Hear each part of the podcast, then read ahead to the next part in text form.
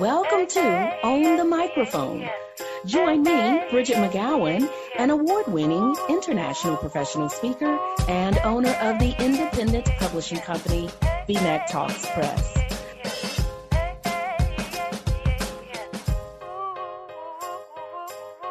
Hello, everybody. Welcome to today's episode of Own the Microphone. Bridgett McGowen here. And today I have with me Becky Paroz. Becky, welcome to the show. Hi, Bridgett. Thank you very much for having me. Oh, it's fantastic to have you here today. So, my first question for you is I want you to tell us a story.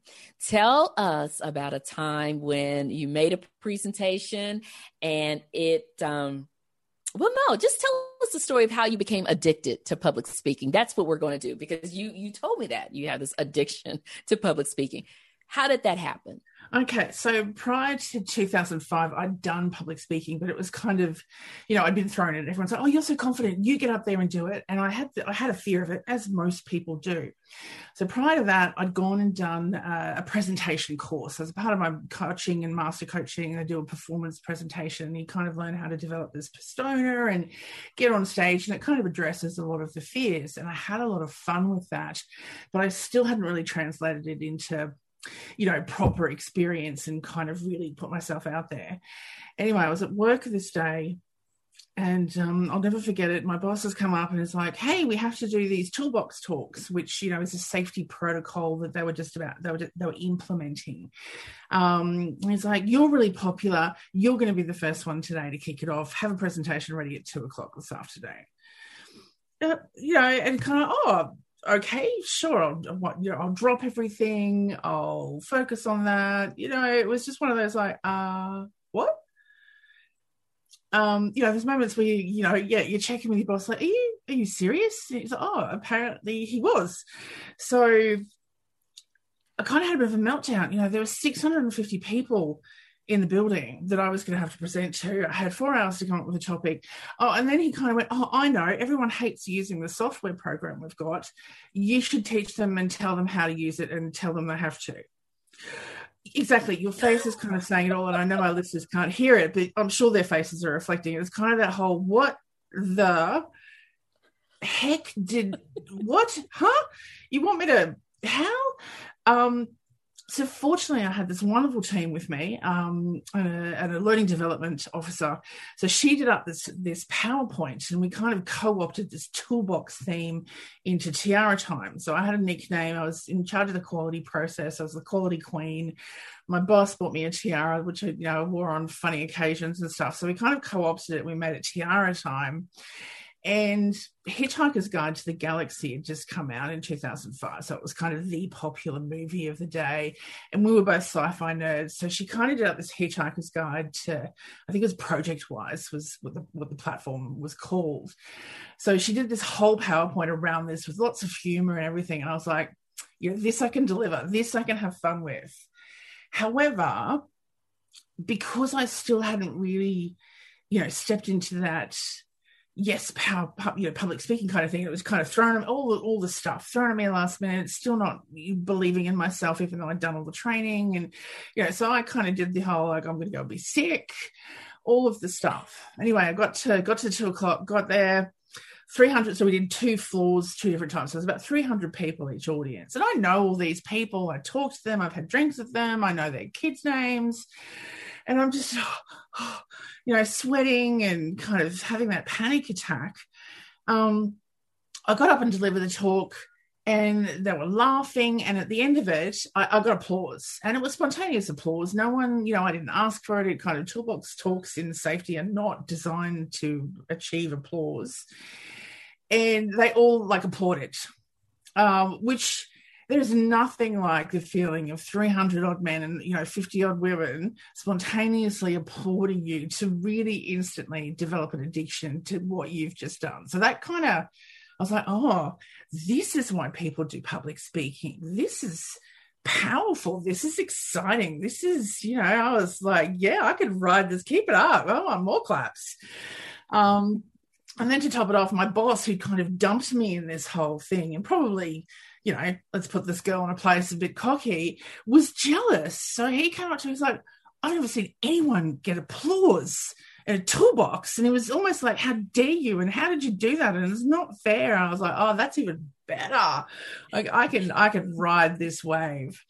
um, yeah so that's that's pretty much how i kind of stepped into my my power and my love of public speaking and really kind of use that humor continuously from then on because you know i kind of really felt like that that was a part of the persona that i brought to it so it sounds like humor was your secret sauce right it, or what would you say yeah yeah. Okay. So humor, a little, bit of sarcasm, a little bit of like not taking yeah. it too seriously, making it a bit lighthearted. You know, a spoonful of sugar makes the medicine go down. Like I was telling them stuff they didn't want to hear, and they didn't want to know, and they didn't want to do, but they applauded it. You know, it's just you know a little bit of honey, a little bit of sugar, a little bit of sweetness, a little bit of humor. All of that just makes a you know a very untasty message a little bit more edible.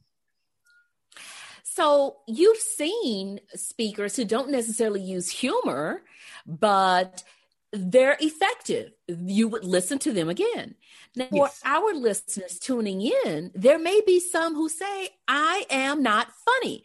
I do not have a couple bone in my body. How do they find your their secret sauce? I mean, think about how you found your secret sauce, whether it was the tiara, whether it was, I don't know how does somebody find their secret sauce for hooking the audience and having these hundreds of folks applauding them yeah. It's it's a good question and it's it's actually fairly simple. Um, if you want to get into public speaking what you need to do is determine what your personality wants to be. You know, I am naturally funny. I have a bit of dark humor about me. I've worked in 30 years in the construction industry, which might explain to people sort of where, where that talk came from and all that sort of thing. Probably should have led with that. Um, but anyway, so, you know, it's about finding the three key things that work for you. So humor is one of them, you know, bold statements, and you know probably a bit sort of sassy sarcastic. They're kind of that's kind of my stage persona. And i'm pretty much like that no matter what environment. You know i tone it back if it's a little bit corporate but you know i still want people to kind of have a little bit of a smirk and kind of you know laugh a little bit and feel a little less confronted because generally my messages are quite challenging in that in that regard in terms of you know whether it's leadership or resilience or confidence there's there's always an element of you know stepping up and and a call to action in my, in my presentations. So but that's me and i've determined that persona and it very much reflects my authenticity and my message and my passion and my actual personality. So i think for people who are looking it's about picking about three key things just like i listed uh, uh, what you want to present and the persona you want to be out there. You know, and some people want to be the authority. Um, you know, the authority, of course, doesn't use humor because you know they're they're they're imparting powerful information that they want people to absorb. And you know, if you're going to be an authority, sometimes humor can take away from that. Um, so it's kind of and ask people and you know another really great way of kind of finding out what the three key traits you could be leveraging on stage is ask your close friends when they think of you and when they think of the way you talk to them and, and relay information what three things come to mind? You know generally i like to kind of say like throw confident in there everyone should want to be a confident speaker. That should be one of the key things. You know, we all know those speakers that get up there and kind of just really talk really quietly into the microphone and don't really take a pause. And, you know, they kind of, oh, they, you feel, you really feel for them, but you're not listening to their message and then you've got the kind of boomers who are up there and like you know they're they're, they're yeah, pounding the pulpit and kind of expounding their message. And you're kind of too overwhelmed by the by the sheer force of them again to absorb their message. So it's about practicing where in that sort of two extremes you fit and what characteristics you bring to that sort of stage persona. And just getting really comfortable with those three things and kind of reminding yourself that's the that's the three things. There's only three things you need to be on stage. And if one of them is confident then there's only two more things you kind of need to bring to that stage presence. So breaking it down like that can make it a lot less fearful and a lot easier to kind of approach if you're looking to getting into presentation and kind of how do I take that first step. Well, you've taught us an incredible lesson where it, it starts with confidence. That's my away there. It starts with confidence and then asking those to you, what do I personify essentially? What are two words, three words you would use to describe me? And then that is how you kind of find your persona for the stage. So that was a fantastic lesson that you taught us, Becky. What is uh, one of the most important lessons you teach your audiences when you make presentations? Oh, just one. okay, I have to narrow that down too. Um, oh god, it, it, it, depends. I do a lot of speaking in like the corporate arena in construction and sort of you know very very sort of formal, I suppose, and and and work focused. And then I do a lot of work in sort of women's conferences and empowerment conferences. But I think overall, the one thing I teach is, um, you know, leadership and that's you know leadership in work leadership in life leadership in career person um, personal leadership. And leadership is not like oh look i'm holding a flag everyone follow me go this way do this thing. Leadership you know in terms of how i lead my own life and how i am authentic how i show up how i walk the talk that i present how i am who i show that i am um, you know that that kind of leadership i think is a message that pretty much always comes through and if i'm on stage and i'm talking about like safety or you know procedural information i'm still leading with that and i'm still demonstrating leadership i would guess and very clearly in the in a lot of the women's talks i do um, because women aren't generally um, given the confidence to be leaders and claim leadership. It's something they either, you know, sort of have a pathway or they feel there's a progression to. Um, you know they're not generally given that leadership title as a as a young woman or, or growing into you know their early career. Um, and i think that's something that is a is a false understanding of what leadership is. You know we all we've all seen the the the young lady or the young man in, in the school circles who's the leader and everyone naturally is attracted to and wants to be a part of. Um, but we don't necessarily translate that into a skill that that young lady can understand is is valuable in her future have you ever had a difficult audience member? And if you have, yeah, have you? Um, I have. I'm just kind of trying to think of one that might be printable. Um, you know, in construction, they give you feedback quite easily, but they also give it in terms that are very shall I call it, very construction and Australian oriented, which I don't know if you know in the US what that means, but there's a lot of cussing. Um, yeah. Um, have I ever had a difficult audience? Look, I've not really, apart from you know, on in work and sort of environments where they're like, oh, what would a you know bloody girl know, and you can't tell me anything I haven't learned in thirty years, and um, yeah, that's probably the most difficult customer or client or audience member I've really had, and yeah, unfortunately for them, they single themselves out you know i tend to and that's where my humor and kind of sarcasm really comes to the fore um uh, this some wonderful saying from Muhammad Ali, and I've, I've, visited Kentucky and seen the home of his place, which is fantastic. And he he once said something very similar to show me a man who has done the same thing for 30 years, and I'll show you a man who hasn't learnt anything in his lifetime it's uh, that's a, yeah it's a really powerful phrase. And of course muhammad ali is like you know it's a very it's a very he's a very masculine icon in terms of his achievements in boxing. Um so you know these guys who kind of like oh i've been doing this for 30 years girly you can't teach me anything. I generally rip that one straight out and like you know who muhammad ali is? Oh yeah yeah he's a good bloke. Yeah he wouldn't put up with your crap either. I'm like well guess what he said? Um you know, and a bit of a smile on my face, but that's where I talk about sort of being challenging and demonstrating leadership is, you know, I don't put up with that. If I'm on the stage, it's mine. Um, and when it comes to someone challenging and kind of claiming that they've got, look, and they might.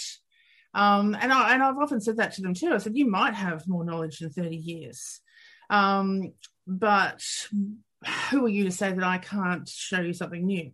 And if you're that close minded, how are you learning?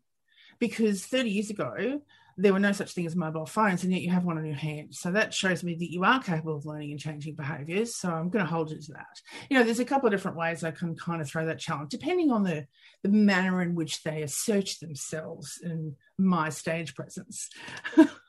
well, and it's it's definitely about confidence. The fact that it took you quite some time to sit and say, "Huh, I don't know that I've had a difficult audience member. I mean, if I did, it was this one person who just expressed skepticism about what I could teach him or whether I could teach him anything.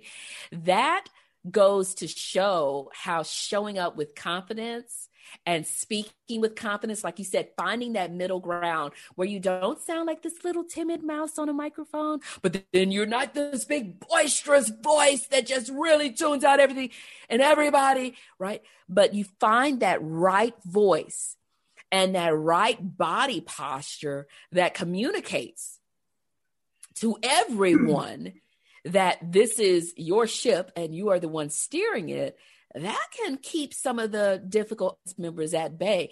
You actually reminded me of a job that I used to have. I used to work for an ed tech company and I would travel the country. Initially, I just would travel 13 states out on the west coast of the of the states but uh, i got to the point where i was going beyond those bounds and i would do workshops with professors and educators at colleges and universities. And I eventually tell people when they would ask, Well, what do you do? The easiest way to explain it was I teach professors how to teach.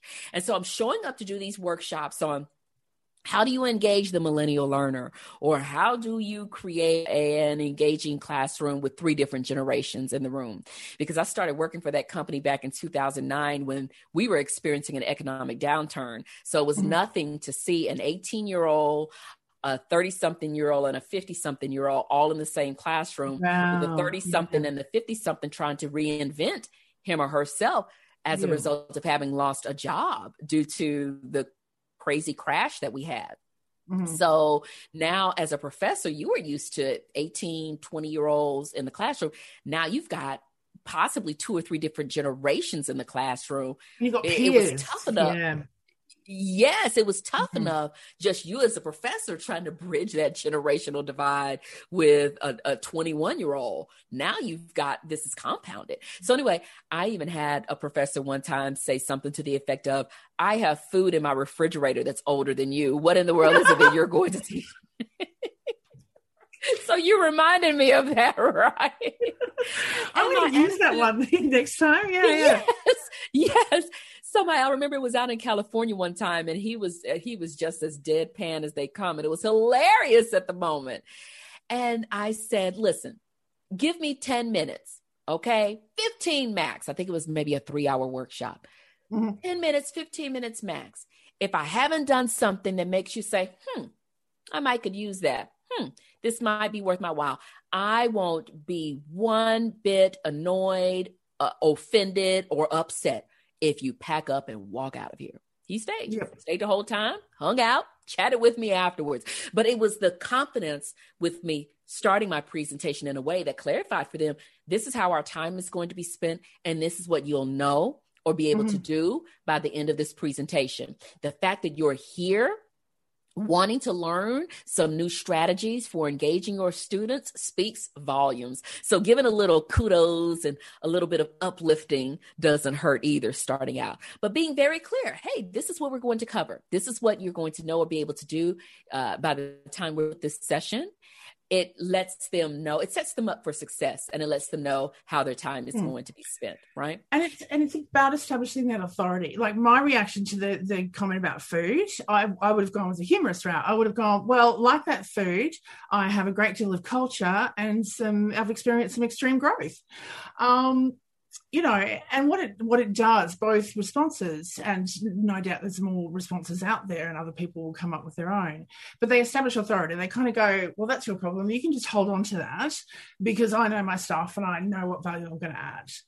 Um, and that probably leads me to maybe I think we've got time for one final tip: is that one of the most powerful things I was ever told is if you have the stage, you have the authority already People are there to see you, to listen to what you have to say by sheer fact that you have that position on the stage, at the podium, with the mic, whatever surrounding it is. You already have the authority invested in you. You just need to maintain it. So a lot of people get on stage and they immediately want to try and address that authority. They want to try and justify why they're there. Skip all that You've already got all that in the bag but simply by standing in front of your audience. And when I kind of really got that and understood that, I was like, ah, because it's so much easier to maintain a position than it is to gain that position in the first place. Yes, yes, yes, yes everybody, Becky has established her authority here today, no doubt about it. But I've got to tell you a little bit more about her. As you heard, uh, Becky Paroz has 30 years of experience in construction, and she's worked on some of the most demanding projects in Australia. Through childhood trauma, chronic disease, and the vast challenges of her career, Becky has never accepted anything less than surpassing her goals, and she's going to challenge you to do the same. Becky provides coaching and mentoring and is a published author as well as an accomplished presenter. She's the winner of many awards, including one recently for International Women's Day. Was it 2020 or 2021? 2020, before the world kind of stopped for a while. Yeah. Mm-hmm. Yes. yeah, yeah, we you know had a little something happen, a little hiccup that kind of put things on pause for us. So congratulations uh, on that award. And and as you heard, she became addicted to public speaking when she received that spontaneous applause from over 300 men and more uh, more than 300 men in one day. So she hey, she she's got it. Becky's got it going on. Becky's got it going on. So Becky, in our minutes remaining, what does the audience know that maybe they've not considered before when it comes to making sure that they they're recognizing that the stage is yours that the stage the, the stage belongs to them. They don't have to i don't know they they don't have to feel like they've got to claim ownership to it because it's already theirs by mere virtue of the fact that they are on the program, that they are listed on the agenda as the next speaker. Like, what else do they need to know to ensure that they're always getting up there and they're owning it? People want you to succeed. Very rarely do people go and listen to a speaker hoping to see them trip over, fall on their face, stutter their words, forget their speech, or any of the horror stories we tell ourselves about public speaking and what could happen. People don't turn up, generally speaking. You've got 50 people in an audience, maybe one person out of that is in a really crappy mood that day and wants everyone to fail because, you know, they're just hating on the world. That's 49 people still invested in your success. And you need to focus on the 49, not the one. So I think that's probably you know, walk in confident, know that you already have the authority and just maintain it, and then focus on the people who want you to succeed, which is the majority of your audience, if not all of your audience. Like I said, I've never met anyone who's, you know, sitting in the back row, you know, back row going, fall on your face, come on. As a, you know, right. we're not wanting that for you. Um, and, and um, that one person, that one person, Becky, who is in the audience, that person is not the person to whom you are speaking. That person correct is not who's going to receive your message, and that is okay. Be okay with that because there are some folks, and I, I've said this a million times, there are some folks who frown at puppies, rainbows, and flowers. yeah, absolutely. Okay, they probably have no friends they're Becky, they're the people who have the LinkedIn profiles with two connections, right? Stuff mm-hmm. so. yeah, absolutely. And you know, that's that's particularly relevant when you put your focus. So putting your focus, they normally say like second or third row because when you look in that space, you can kind of encompass almost 90% of your audience. And you do want to try and make contact with various people as you're speaking and, and look around and make sure your entire audience feels involved. But you know what? Avoid looking at that cranky person. Once they've identified themselves as the one cranky person or the two cranky people, don't go back there because it's not your job to change their mind in that in that situation. Your job is to deliver the message to the people who want it. and I think that's a challenge that people kind of forget. You know, it's like, oh, I've got to convert that one person. No, you don't. You need to maintain the connection with the 49 other people if you have 50 people in your audience. Um, now, I was going to say something else and I've kind of forgotten. So, anyway, it'll either come back to me or you'll have to get me again back on the show and we'll do part two. But um, uh, yeah, I think I like that trick. I like that trick. yeah, see, you've got to hook your audience. Um, I think, and I think that's you know, there's probably you know the final. That's all getting up to the stage and getting on the stage and, and getting getting there. When you're talking, now you're opening. Now you're opening have your conclusion and let the bit in the middle obviously you don't do your practice and all that sort of stuff but let the let the the bit in the middle of your presentation have a bit more flow and a bit more spontaneity about it. Try and just kind of go i know my stuff. Here's my a. Here's my z.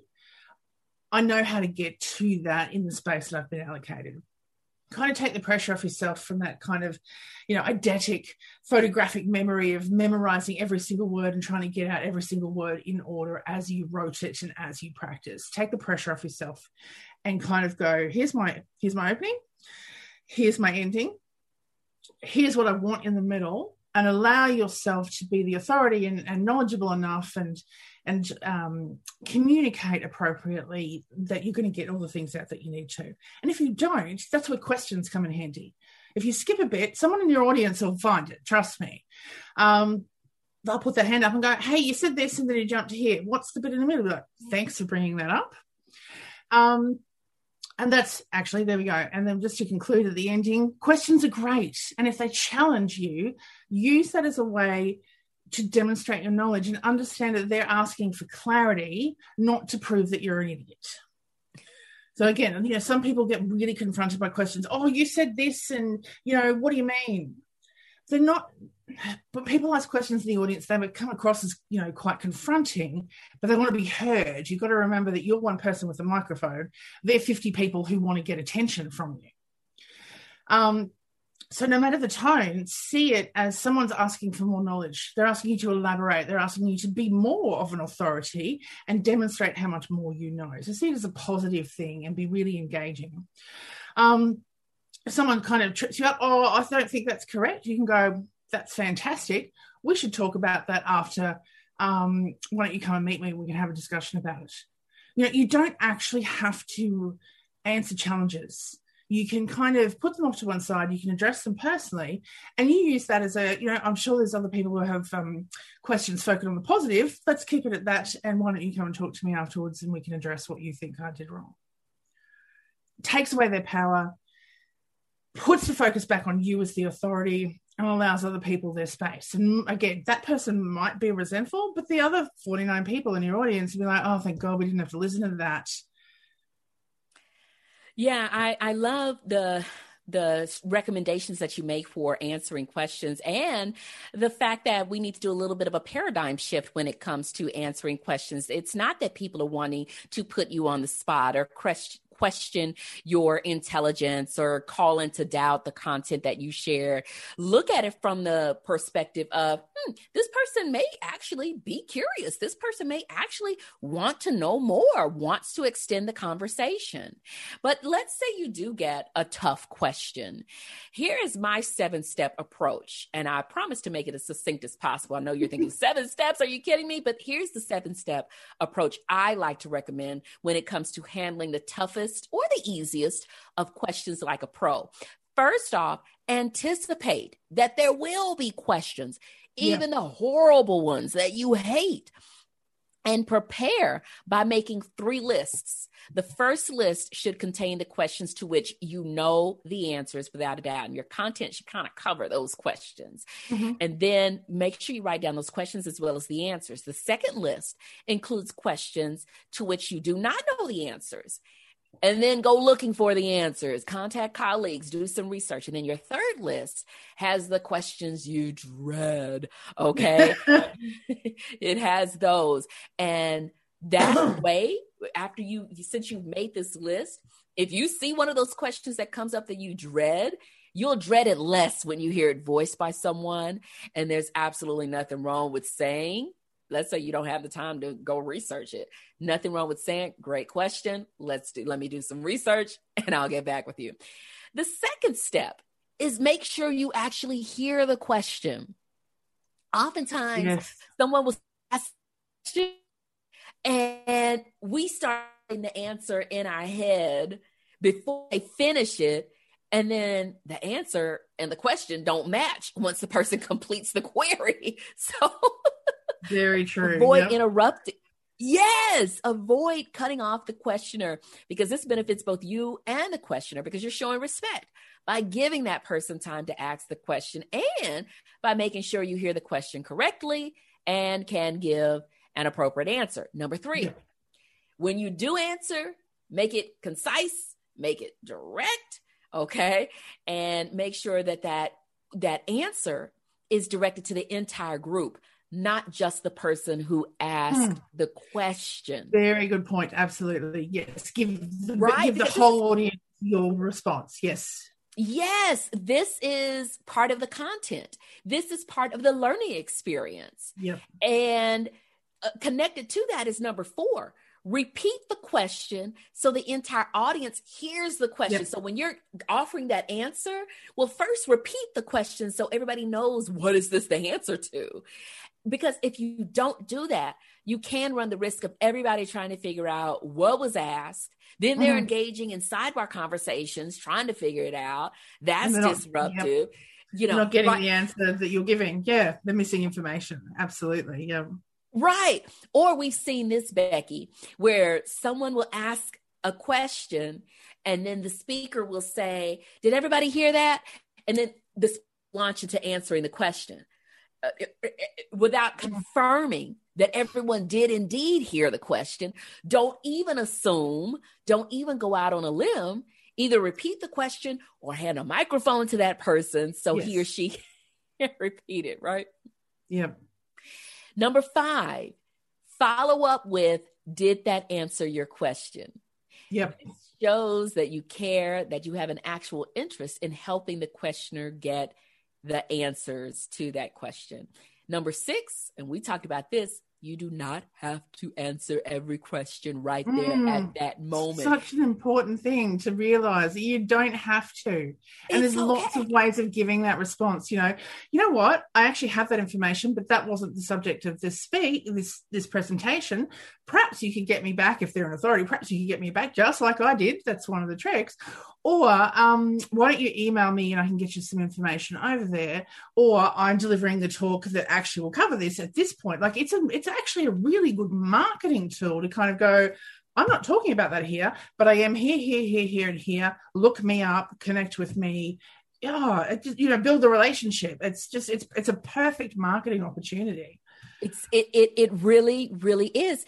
And I want people to get a, a, away from feeling afraid or embarrassed by not knowing the answer to a question. One, I want you to start developing a response that is not I don't know. Because we we feel like saying I don't know is it takes away from weakness. the authority. Yeah, it takes away from the authority we think we've established, or, or you know, we know we've established. So we think it reduces it.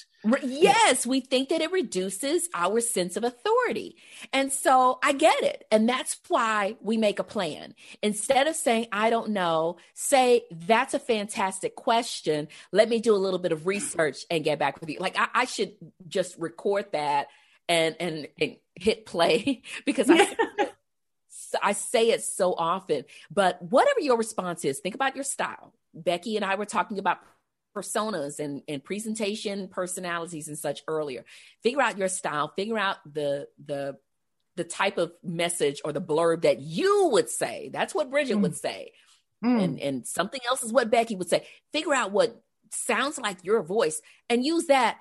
Come up with something that's other than I don't know. And it's okay to not have the answer to every question yeah. right at the drop of a dime. uh, it's it's quite okay. Uh, you yeah. can even say, you know, that's going to take more time to explain or it's going to require pretty detailed explanation. And i want to be respectful of our time here.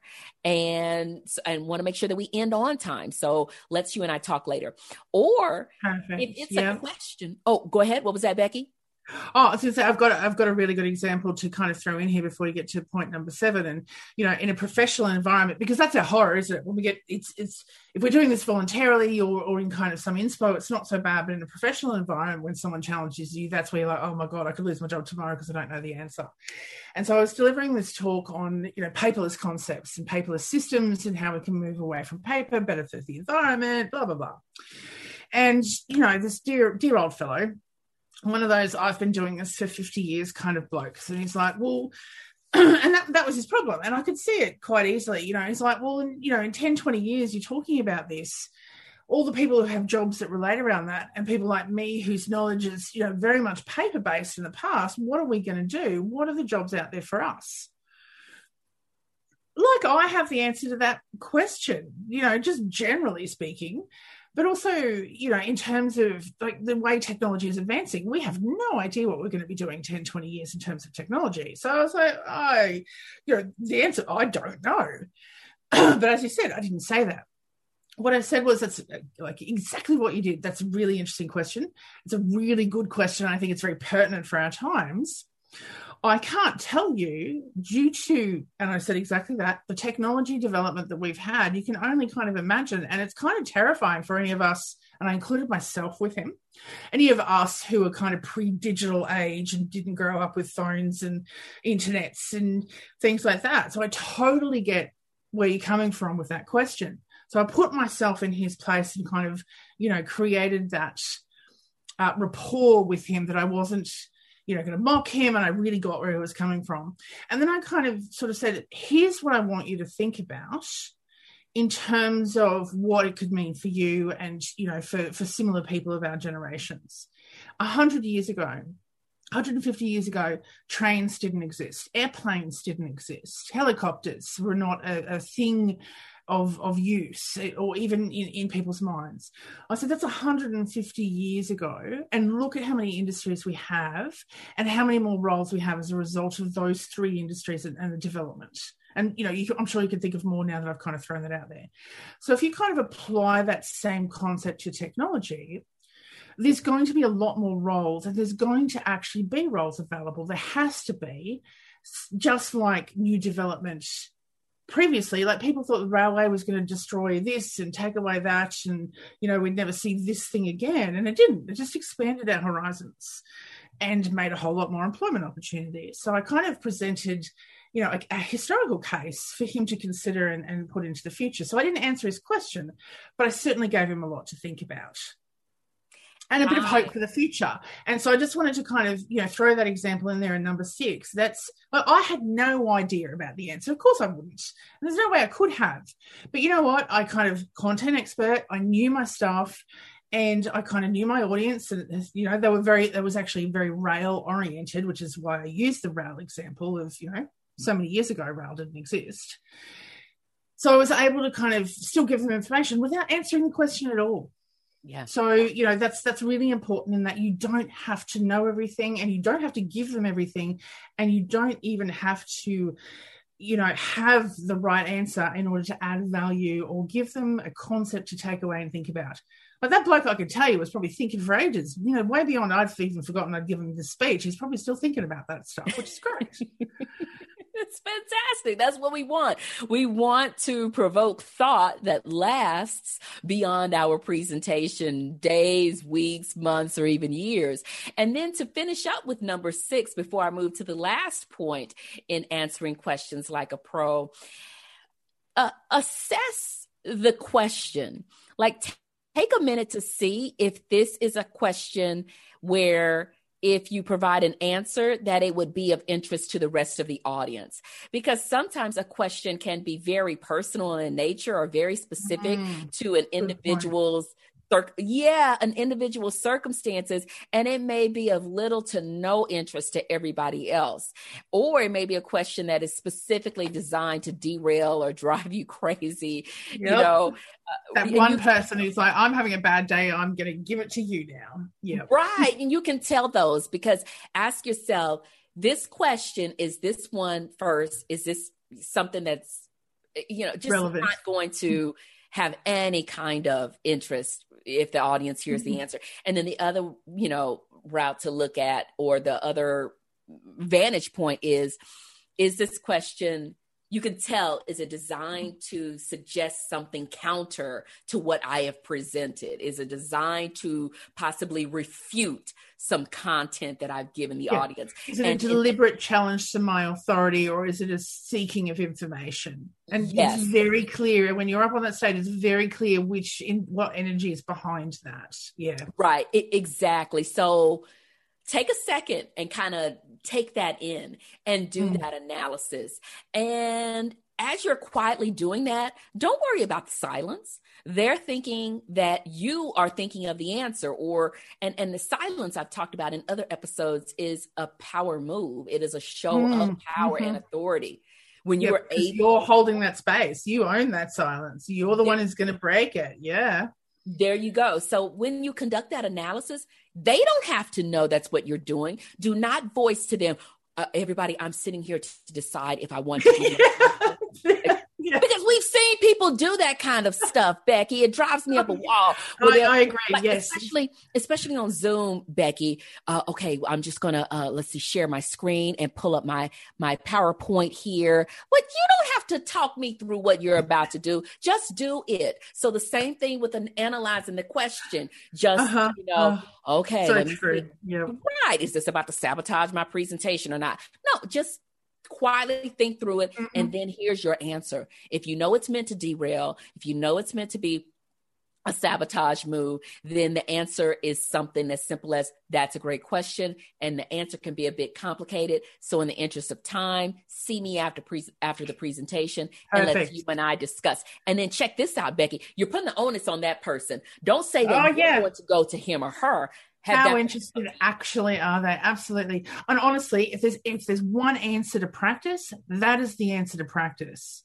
Because yes. you can say that to almost 50% of your questions and still look like the authority before you start to and look, I've just probably made that start up, but you know, you can say that to a lot of questions and impress your audience that you're thinking of them before you start to lose them and it looks like you're just avoiding questions you know, if you do it every second or every third one, your audience will still be engaged and actually appreciate. If you do it every one, obviously they'll be like, oh, maybe they don't know as much as they think. But there will, if you kind of count on the fact that always be at least one question you'll want to give that answer to, because there's always someone who, you know, maybe I call them the sponge you know they can never get enough information and they just want to take your brain out and kind of squeeze all the knowledge out and then put it in their brain and they want you to do that in five minutes and that's what their question's designed for like that's one of the ones you're like yeah you need to come and see me after and then you make sure you have a minder who kind of gets you the heck out of there you know in 20 minutes or half an hour because they will literally suck your time. Right, um, right. All of a yeah, sudden, so it's not just the sabotager, it's the sponge and those. Yeah, yeah all of a sudden you have a call you have to take, right? Yes, my agent or something. yeah. Yes, yes. Absolutely. Okay. here's number seven, everybody. Move on to the next question. If you're doing a Q&A segment, you're conducting a Q&A part to your presentation, finish your response by physically looking toward another audience member to avoid getting consumed in a dialogue with that one person because – you run the risk of losing the entire audience's attention and interest if you allow yourself to get sucked into and monopolized by this one person. So you physically you, you end you end it with whatever it is. See me afterwards, or does that answer your mm-hmm. question? And then physically turn your body and look somewhere else. Either look to someone else to grab another question, or look to someone else to move on to the next point you were going to make in your presentation. Absolutely. Or have someone who facilitates that is even better because you're kind of still on a high and you're, you know, you kind of buzz buzzing with given the knowledge and the applause. So, you know, there is a part of you that wants to keep giving and kind of keep going. It's like, oh, if I answer more questions, I'm going to get more applause. It's going to be great. You know, you kind of, you do, you kind of have a big adrenaline rush when you kind of get to the end of, of, of a really good presentation. So having someone else facilitate the Q&A as well because then they can kind of shut that person down and you're not looking like the the rude one or the you know a facilitator is keeping the room to time whereas you're kind of you know depending on the audience and and and that sort of stuff and depending on how determined this person is. So always kind of checking in your presentations if there's a room facilitator who can do that. And then they can be like look I think that's. I think we're just going to have to leave that there. It sounds like there's a bit more of a conversation between you. So you know, as as the speaker is offered, you know, go and see them after, blah blah blah, and kind of shush and move on. So right, yeah. Or you can I'm, you can physically turn to that facilitator, and once you finish addressing that person, physically turn to the facilitator and say, yep. "Do we have time for one more question, or do we need to start wrapping things up?" Right? Yeah, or absolutely. Yeah, yeah, and yeah. I just yeah, I want to kind of tell your audience your six and seven are probably the most important out of that seven to actually kind of nail. Because that's how you close out. Like if you kind of nailed your presentation, you're going to nail your Q and A. It's the difficult ones, or the or the, the sticky ones, or the sponges, or you know those kind of personas, and you'll get to know them. Like when I say sticky one, you know exactly the kind of person I'm talking about. Um, in the audience. So nailing nailing the elegant withdrawal, uh, close out, shut down is probably more key than being able to answer all the other questions you already, as a content expert and an authority on that stage, know. You know, if there's if there's out of those seven, there were there were some rules you were going to focus on. It would be the last two. Oh, perfect, perfect, perfect. Well, Becky, it has been just so much fun to have you on the show today. It's been great. I love talking about this stuff and, you know, being able to share with people and hopefully inspire them to get out there and grab a mic and let themselves be heard is fantastic. Excellent. Excellent. Well, thank you, Becky, and thank you to the listeners. I so appreciate you for tuning into this episode and every episode. Until next time, I am Bridgett McGowen, and make sure you always own the microphone.